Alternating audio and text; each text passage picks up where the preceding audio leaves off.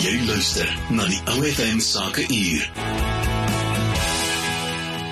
Die klank van jou lewe en ek het 'n groot voorreg om Rikus Kreer aan jou voor te stel. Hy is 'n shareholder en deel van verkope in die Vrystaat Noord-Kaap en Lesotho vir Nashua. Rikus, welkom by OFM. Baie lekker om hier by julle te wees. sien altyd uit om hier te kuier. Ons gesels oor Nashua en veiligheid. Hoe kan Nashua se produkte landbouers op plase veilig hou? Wel Jolanda, ja, ek het net soveel tyd, maar daar's 'n daar's 'n wye spektrum van van besigheidstools wil ek amper sê wat ons het wat jou baie kan help met veiligheid op die plase. Heel eerste en voorhand liggend is Nashua 'n baie groot verskaffer van CCTV. So om te begin daarso in jou in jou plaas werf veilig te hou, jou huis veilig te hou, daai. Maar later uit te brei jou store, jou skaapkrale. Ons um, ons het ook die PTZ pan tilt en zoom kameras. Ons het ons het groot plase wat twee kameras op die hele plaas het. Jy kan hom van jou foon af beheer. Jy kan gaan World Cup rugby kyk in Frankryk en jy kyk op die kameras wat gaan op jou plaas aan. Maar daar's ook sulke slim tegnologie deesdae. Dit is nie net 'n kamera en jy kyk daarna nie. Jy kan ook inlok, jy kan hom draai, jy kan hom stel.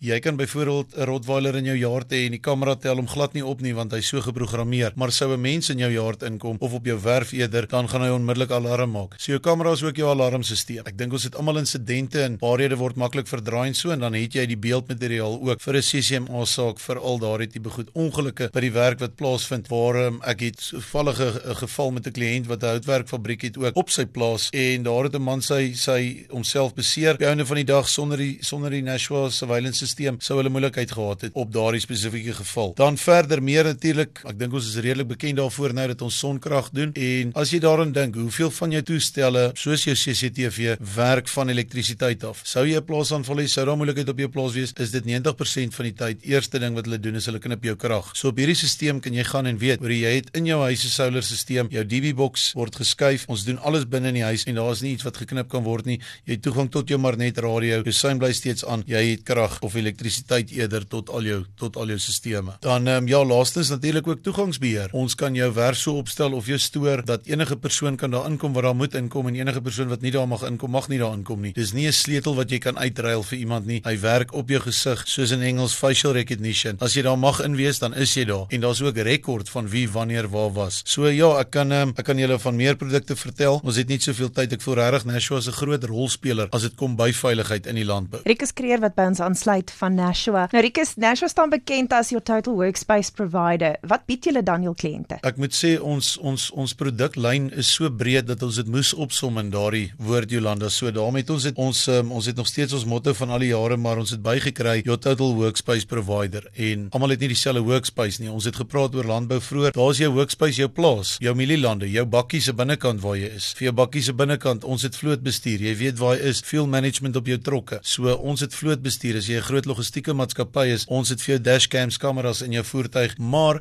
daar is baie maatskappye wat ook hy bied vir jou dashcams of tracking, maar nie beide nie. Dan het hy ook nie jou driver behavior sisteme wat jou help sou jou sou jou bestuurder moeg raak, sou hy 'n sigaret aansteek in die voertuig dat daar alarms aangaan nie. Weereens jou een-stop shop is Nashua waar ons bied dit alles vir jou. Almal weet ons het begin met printers. Ons is nog groot op die printers. Ek voel ons is 'n markleier in elke streek waar ons 'n tak het. So wat ek kan verder daarvan af sê is ook kom jy by jou printers en jou netwerktoestelle. Ons verskaf dit en dan jou internet self. So Nashua is 'n ISP. Ons verskaf internet, ons verskaf fiber. Ons is daarso en ons is betrokke in die gemeenskap met daardie tipe projekte ook. Dan um, natuurlik ook baie groot in die solarstelsel mark deesdae. Ons doen baie goed met dit. Daar's 'n groot navraag vir dit in hierdie land en wat Nashua baie baie gerieflik maak is ons het ons eie interne finansieringsmodel waar geen derde party betrokke is nie. Jy kom na Nashua toe. Sonkrag is 'n bietjie duurder as 'n as 'n gewone printer. Dis nie altyd so maklik So om effens, kontak ja. te so, so raps. So dit is waar Nashua ook sterk speel. Dis om te sê al hierdie verskeidenheid van produkte wat ons kan bied, bied ons dan nou ook vir jou deur Nashua Finance. Jy is welkom met kontant te koop of jy kan dit op 'n afbetalingsooreenkoms met ons aangaan. Jy het nou gepraat van hele besigheidsmotto, wat is dit? Ons besigheidsmotto het uh, begin toevallig hierdie jaar 50 jaar terug, saving you time, saving you money, putting you first. En dis vandag 50 jaar later. Ek kyk so baie maatskappye met hulle logo bietjie verander of hulle of hulle kleur of hulle motto. Ons is 50 jaar dieselfde wat dit aanbetref en ons streef nog steeds daarna. Ons is ons is gesentreer rondom ons kliënte. Ons besef 100% dat sonder ons kliënte het ons nie 'n besigheid nie. So dit is die hartklop van ons besigheid is ons kliënte en daarna ons personeel. So 100% is dit saving you time, saving you money and putting you first. En dit is wat ons probeer daar buite bied vir ons kliënte en ek glo omdat ons 50 jaar daar is, het ons redelik goeie kennis en ons weet wat ons doen wat dit aanbetref. Rikus Kreer sluit by my aan van Nashua. Hy hanteer verkope in die Vrystaat, Noord-Kaap en Lesotho. Rikus het nou gepraat van uh, hoe belangrike rol solar nou speel. Wat is dit of die belangrikste punte wat luisteraars moet oorweeg as hulle solar koop? Jolanda, ja, ek dink daar's 'n hele klomp punte. Ek dink die heel eerste een is, jy weet dit is um, vir my soos toe COVID toe verkoop elke tweede ou maskers. Jy verstaan maar hy hy hy's geen kenner daarop nie. En dit gebeur nou ook in die mark. Elke tweede persoon probeer sonkrag verkoop. Jy verstaan en mense moet mooi jou huiswerk gaan doen en gaan kyk. Ek dink eerstens dis moeilik vir 'n maatskappy om vir jou 'n 10 of 'n 15 jaar waarborg op produkte te gee, maar die maatskappy is geregistreer 'n jaar gelede. So